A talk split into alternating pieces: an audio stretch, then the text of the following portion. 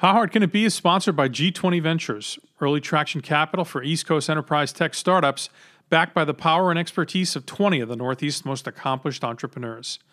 G20 Ventures, people first.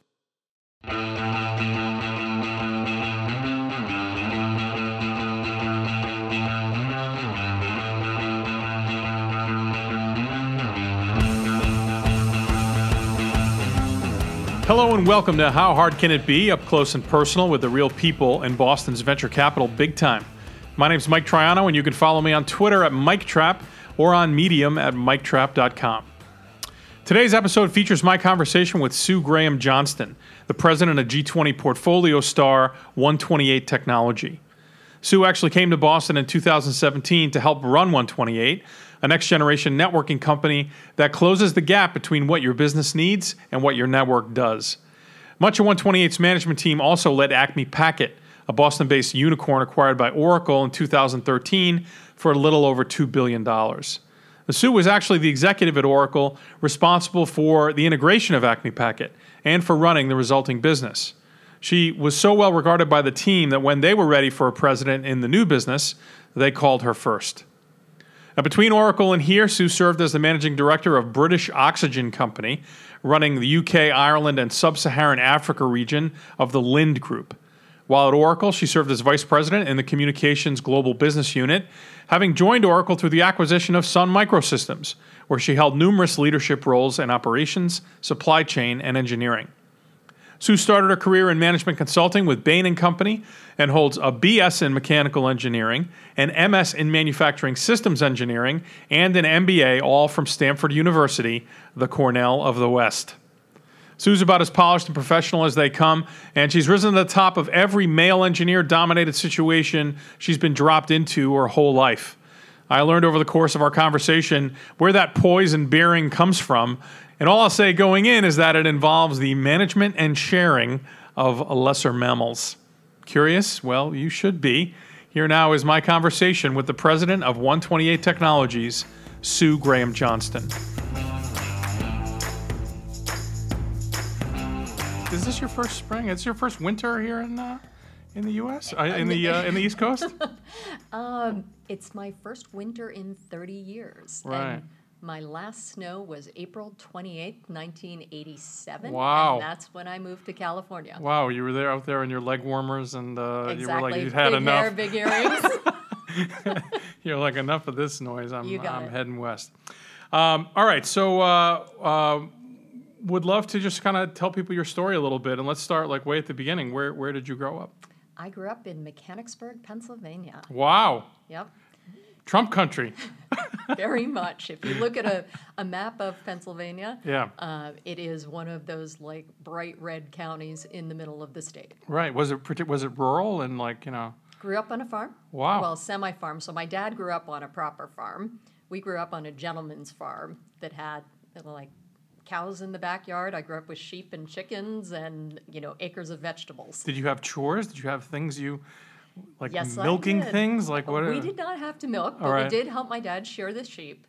Um, and we had to feed the chickens and all the ancillary pets around the house. Wow. Now uh, uh, I know you have a twin. Um, which is unusual. I think you're the first twin on the podcast here. Excellent. Um, do you have other siblings or just you two? We were enough trouble. Yeah, no, I'm sure. Um, uh, I know you guys are close and and and uh, in some ways like related. Like, was that dynamic in play from an early age, or like were you guys thick as thieves like right from the get go, or was there a friction part? Like, I'm always fascinated Yeah. because you know. yeah, you know, it's it's funny because we did the the naked interview, and Liz and I had prepared all of these twin anecdotes, assuming that would Yeah. somehow come up in the conversation. So I would say we were probably at our naughtiest, like between twelve and sixteen, Right. and that was where you know I would say, well, you, if you take the French tests, I'll take the history tests, Wow. and kind of divide and conquer, Yeah. and you know. "Ah, I really don't like this guy anymore. Can you break up with him for me? Really? Oh, so yeah. people you dated could not tell. Yeah. Oh my God. Our prom dates, we spent half the prom trying to convince our dates they were with the right twin. Did you wear the same thing? No. right. People just have, I guess they have trouble. No, I, I, uh, I, it's very hard to for non-twins to relate to that. Yeah. But it's very interesting. It was a very leveraged way to get through junior high. no, I, I, I, I can. I could tell. Um, all right, so uh, where did you leave to go to school from? Uh, from Pennsylvania. So was in Pennsylvania until 10th grade and then came up here. So my sister and I both went to Andover along with three of our cousins. So we had kind of a passel of us there. Right. Um, and then, like I said, April 28th rolled around my senior year, and I said, "I am in. I'm out of here. I'm I'm off to California." Yeah. And you went to Stanford, right? I did. What was that like? It was fantastic. You know, what was interesting for me, Mike, when I was looking at colleges. Um, but you know, probably some of your audience remembers when all the eating clubs were being sued because they were still all male, and Yeah. just the temperature on the campuses at most of the Ivies was pretty high around gender relations. You had a, a lot of alumni who didn't want women there at all, and you could feel that palpably on the campus. And Stanford was co ed from the day it was founded, and it actually felt entirely different from that dimension. Not to mention, it's in the middle of you know the beautiful Bay Area with the sun shining down and rolling foothills, and you know no brick buildings anywhere because you can't build them to earthquake code. Yeah. Uh, and so it was just a really different place. And I'm certain I never would have studied engineering if I'd stayed on the East Coast. It's a it's a you know place with great mystique, right? I mean, I went to two Ivy League schools, and um, you know, I guess there's some there too. But but something about uh, Stanford, I think, particularly to kids who grow up on the East Coast, you know, it's this sort of beckoning like um, place, and um, you know, um, do you what do you think the magic is out there? What do you what do you think is sort of that they've really gotten right in the formula?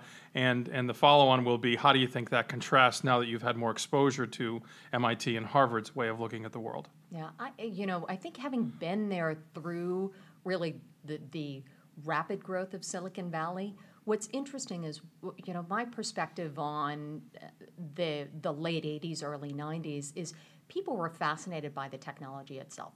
You know, it was about building microprocessors, building computers, about the joy of creation. Yeah. And that brought this real ecosystem of creators together in a way that was really incredible. Uh, and so you had, you know, these nuclei of companies that kept spinning off other ventures and then attracting academics and spinning off more ventures. Um, and that was a really exciting time. And then I think that the emphasis started to shift. So when you had the dot com colossal boom in 2000, then bust, and now this second wave. I think what I actually moved away from the Bay Area, Bay Area in 2015, and part of that was feeling as if there had been a shift from this joy of creating important new technologies to change the world to you know technologies to replace my mother and get money quickly Yeah. and that i think what part of what i'm enjoying being in boston is it feels like the, the creative juice here is much more back to that era of you know let's create something new and exciting particularly like biotech i mean you're saving lives Sure. you're doing brand new things and, and i think silicon valley's drifted away from that that joy um, and i see that much more here That's a, that's really interesting. There was a, uh, I think it was a headline in Medium, but it was I remember seeing it. It came up in a bunch of different locations, but it was Silicon Valley is over, says Silicon Valley. that's so Um, meta I, it is very meta. Uh, I, I- and I don't even know even in like quartz or like who the hell I don't even know where anything comes from anymore. But but uh, but I, I uh, you know I don't spend that much time out there. But I, I, I think you really put your finger on it that there is the sense that uh, that those nobler aspirations have been overtaken by something a little bit darker. Yeah. Um, And I think the way you you see a lot more social ill there than I saw when I when I first moved there. A lot of homelessness. I mean, obviously the opo- opioid crisis is kind of permeating the country, but it just it, it's so stark when you know that there's so many people with so many money, and I can't walk two blocks from my place in San Francisco without seeing somebody sleeping on the street. Yeah, I lived out there for a year, and and that was one of my most um, uh, disappointing aspects of it. You know, because it was like a golden city on a hill for me, and uh, you know, I lived in Pacific Heights, and so you know, I, it was a beautiful neighborhood, but there was a lot of that Yeah. um, there, and and it, you know, it's it's sad. And you'd think in such a place that's so like you know, you think of the like you know hippie that sensibility in certainly parts of the city. Um, but even there, you know, there was a lot of just a lot of homelessness. And uh, anyway, all cities have their cross to bear, but it, it is it's noteworthy. Yeah. All right, so uh, you studied engineering. I did. Um, there, there couldn't have been, you know, was there a women in STEM problem back then, or, or, or, uh, you know, what, what was what was that like? I, well, I started in physics, which had even fewer women. Yeah, Um, and then uh, one of the things that was surprising, well, maybe not so surprising at Stanford, there were a number of women um, that I met as freshmen who were studying all different types of engineering. And, and so it started in the back of my mind that hmm, this might be something interesting. And then um, there were, I think, the same way there are now, there were affinity groups. So there was a Society of Women Engineers, and I joined that my junior year. It's how I got my first engineering job. Um, and I think that was very necessary and, and now as it was then to help provide support networks. Uh, What's sad to say, Mike, is in the US, the number of women in engineering has actually gone backwards. I probably graduated at the peak of the percent of women in engineering, and my class was about 25%. And it's, it, you know, the US and some of the other Western um, countries, it's gone backwards. And interestingly enough, places like Russia, it's nearly 50 50 now. yeah. So it's it, you know it's not biological. Don't believe that. Um, but there's some sort of cultural nut we have to crack there. But by the time I got to graduate school, I was one of only two women studying engineering. You know, I've seen you interact with rooms of men, uh, rooms with male en- of male engineers largely, and uh, you definitely have a. Um, you're very comfortable in those environments.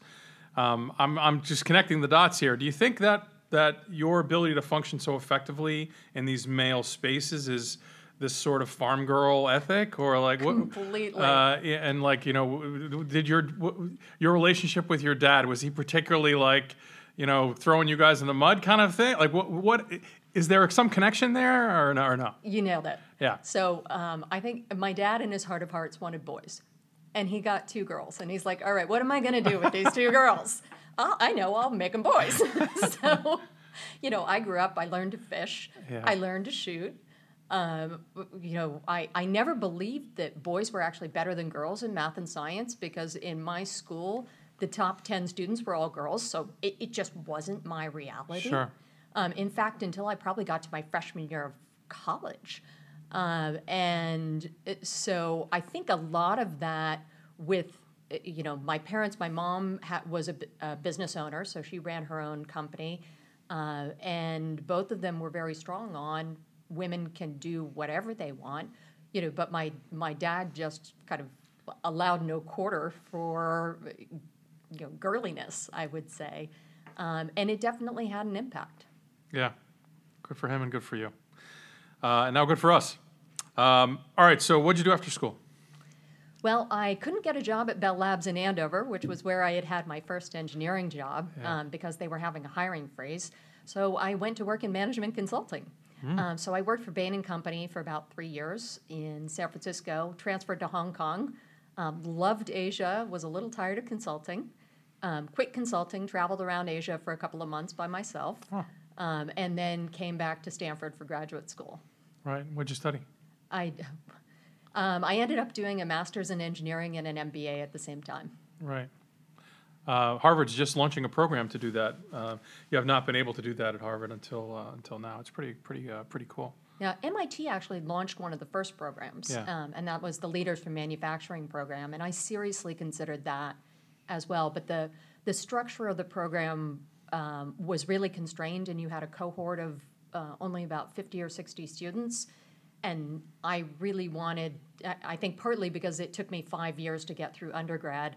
I really wanted to be in the same cohort with my business school classmates, and I could do both degrees in two years. So I, I picked the Stanford program. Now, you know, did you have a um, specific uh, career pivot in mind, having abandoned consulting? Like, did you were you moving towards something, or were you just you just you know it was the intersection of what you knew well and what you wanted to know? Um, I had decided I was going to save American manufacturing.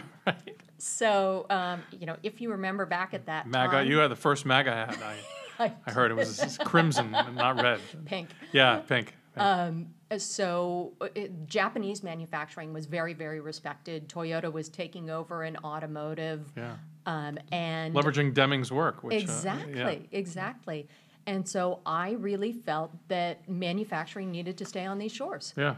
And it was so important to me that the program I did was a, a manufacturing s- systems engineering sponsored by Alcoa and all of these traditional manufacturing companies in the US. And I went to work in a diesel engine manufacturer for my years between school, um, worked on fuel injectors for diesel engines, uh, and really uh, uh, you know, had a passion around building things. Yeah.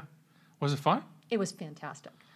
Uh, C- Cummins is an amazing company. You know, they're one of the most kind of ethical companies that I've, I've worked for, just a, a phenomenal leadership team.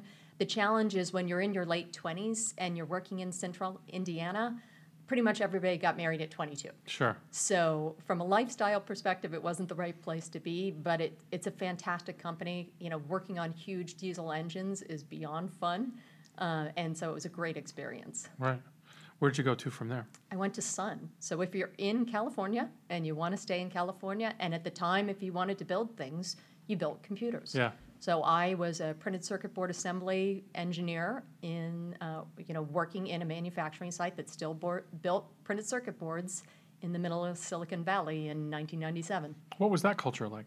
Oh, it was uh, challenging. You know, my first, I remember about my first month, well, it was crazy. So I went through three bosses before I even got to my job. Then I was told that my job was being restructured and it was going away and it would be something different, but not to worry. And so, um, you know, within three months of the job, we're building boards and we run out of labels. And I'm like, I'm so fired. How can I run out of labels? So I expected to come in the next day and Yeah.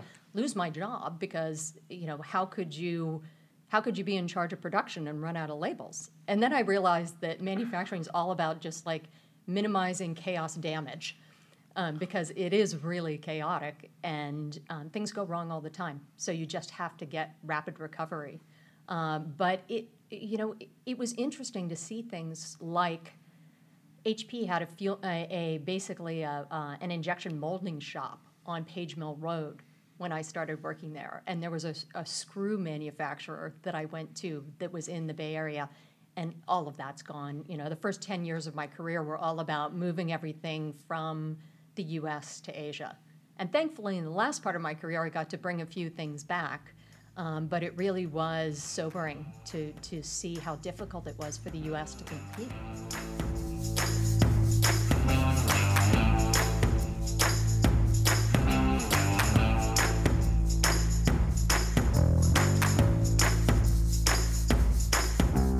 Trying to beat back the chaos is good preparation for a career as an entrepreneur. Tell us a little bit about that transition, you know, specifically for like engineers out there who are interested in moving in the direction of some kind of a management or leadership role.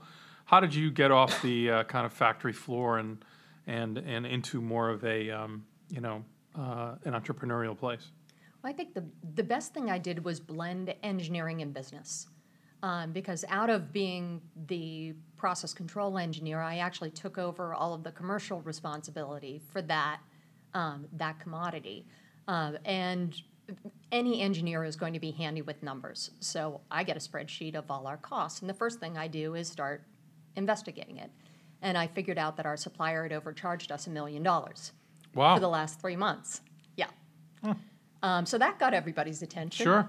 Uh, and um, rapidly, uh, within the next probably 18 months, I ended up in charge of all of the supplier management for the product lines. Uh, and so I think that ability to, to be able to balance what it takes technically and understand the business ramifications of those decisions and how to optimize things for the P&L is really important. And, and the best business leaders I've worked with um, actually have enough knowledge of both to be able to make good judgments. Uh, the other things I would say that would be important if you're an engineer and you want to move up is understanding how to communicate your ideas. A lot of engineers um, think that technology sells itself. And one of the most important things is actually getting other people to adopt your ideas. So, understanding how to build a case for your technology, how to communicate it and build support in the organization to get it taken forward is really critical. Right. Um, tell tell us a little bit about um, uh, you know more recently and and uh, the work that you did on the West Coast before you know we were able to pull you out of there. So in my last role at Oracle, I, I came into Oracle through the Sun Microsystems acquisition. Yeah. Um, and, uh, you know, I think Oracle is a bit marmite. Either you figure out that you like it and you can work with it, or it just doesn't work for you at all. And so people self select, I would say, within the first few months of being there if you come in as an yeah. acquisition. And for me, um, Oracle had exactly what I felt Sun needed. It had the financial backing to really make the right investments to move forward, and it had the operational discipline to stop the bleeding because Sun was just losing a lot of money. Um, so I spent four years uh, at Oracle uh, helping to integrate Sun and then uh, running the new product introduction and all of the sustaining operations engineering. And then about um, about year four, Oracle acquired Tekelec and Acme into one of their global business units. And it was another hardware software product, and there just weren't that many people at Oracle who understood both sides of that world. And they were struggling a bit with how to, you know, how to really get the best of both worlds and maximize this investment.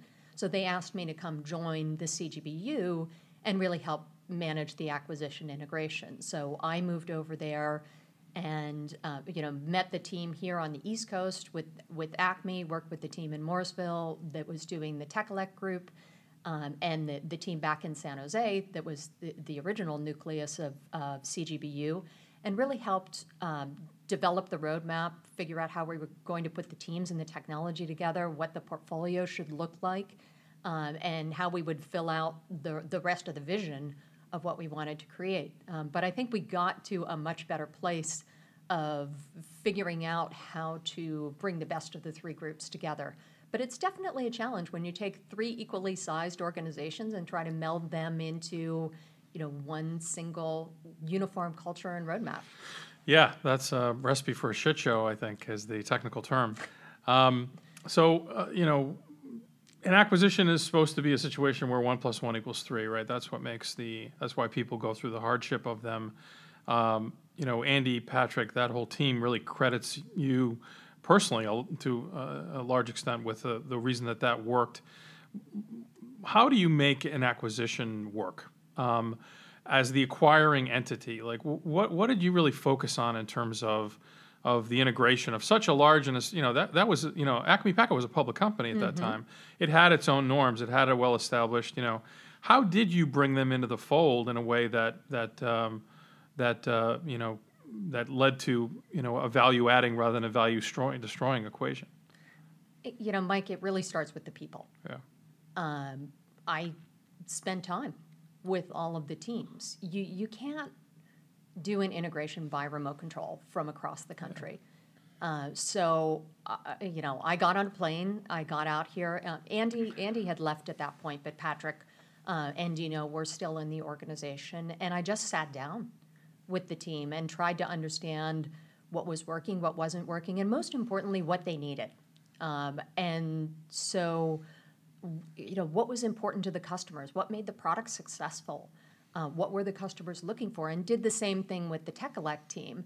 And what came out was um, that there were actually some policies at Oracle that needed to change. Now, taking on Oracle policies is, uh, you know, seriously tilting at windmills.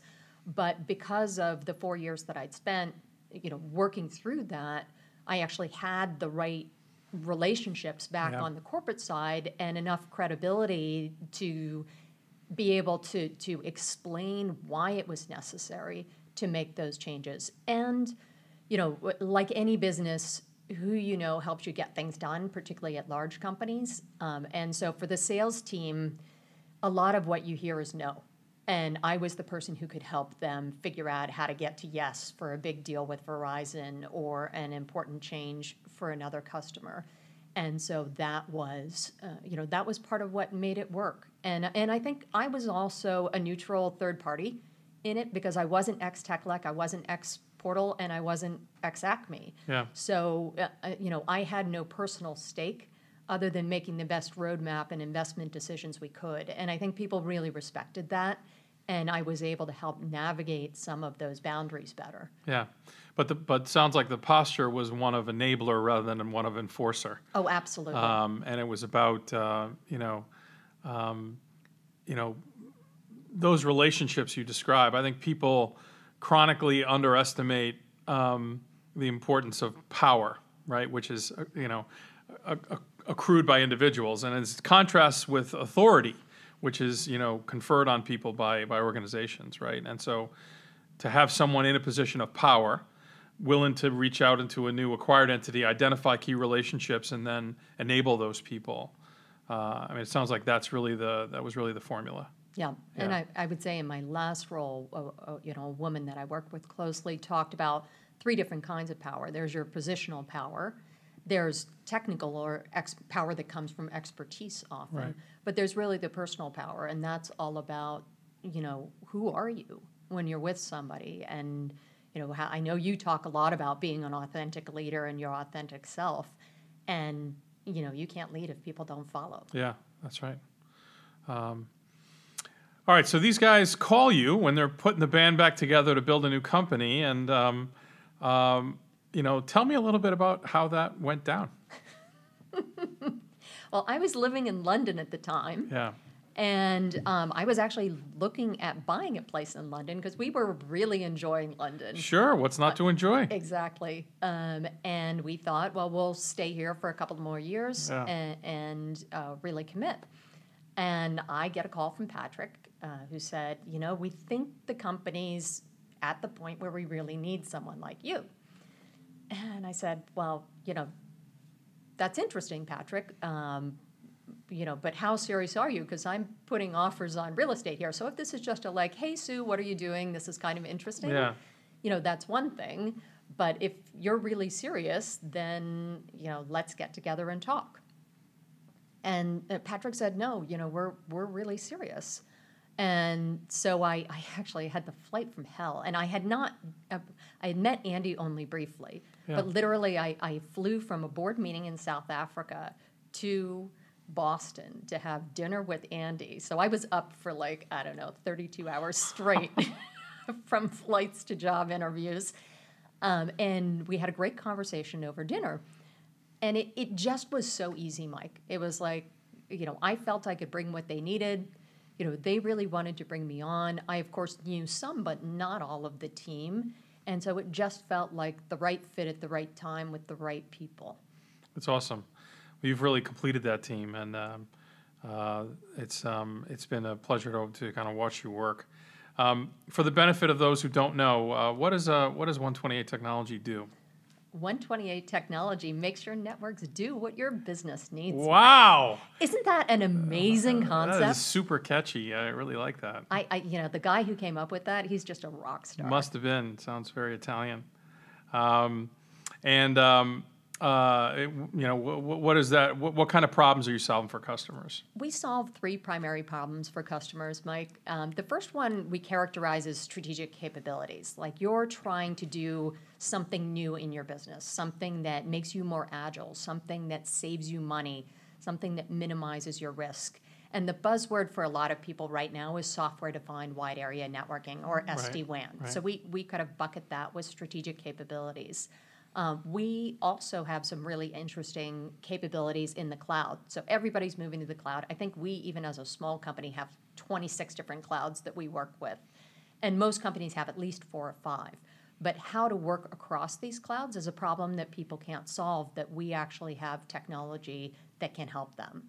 And then the third area is security. So every day, you know, you, you hear the Facebook data usage. You see the you know Target data breach, Under Armour, you know with their Yeah, I saw that. MyFitnessPal. I saw that. You know every day it's a headline, and and companies u- lose billions of dollars of market cap because of this.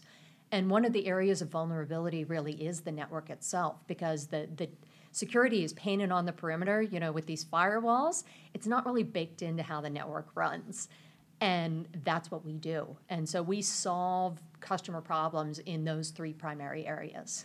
I've heard Andy say that the network is the unstated accomplice in every data breach that ever happened. And, and I think undoubtedly it is. And people are increasingly coming to the realization that their current security models just are not going to uh, protect them against these really sophisticated cyber criminals. So when this adventure ends, are you are you hightailing it back to London? don't know. We'll see.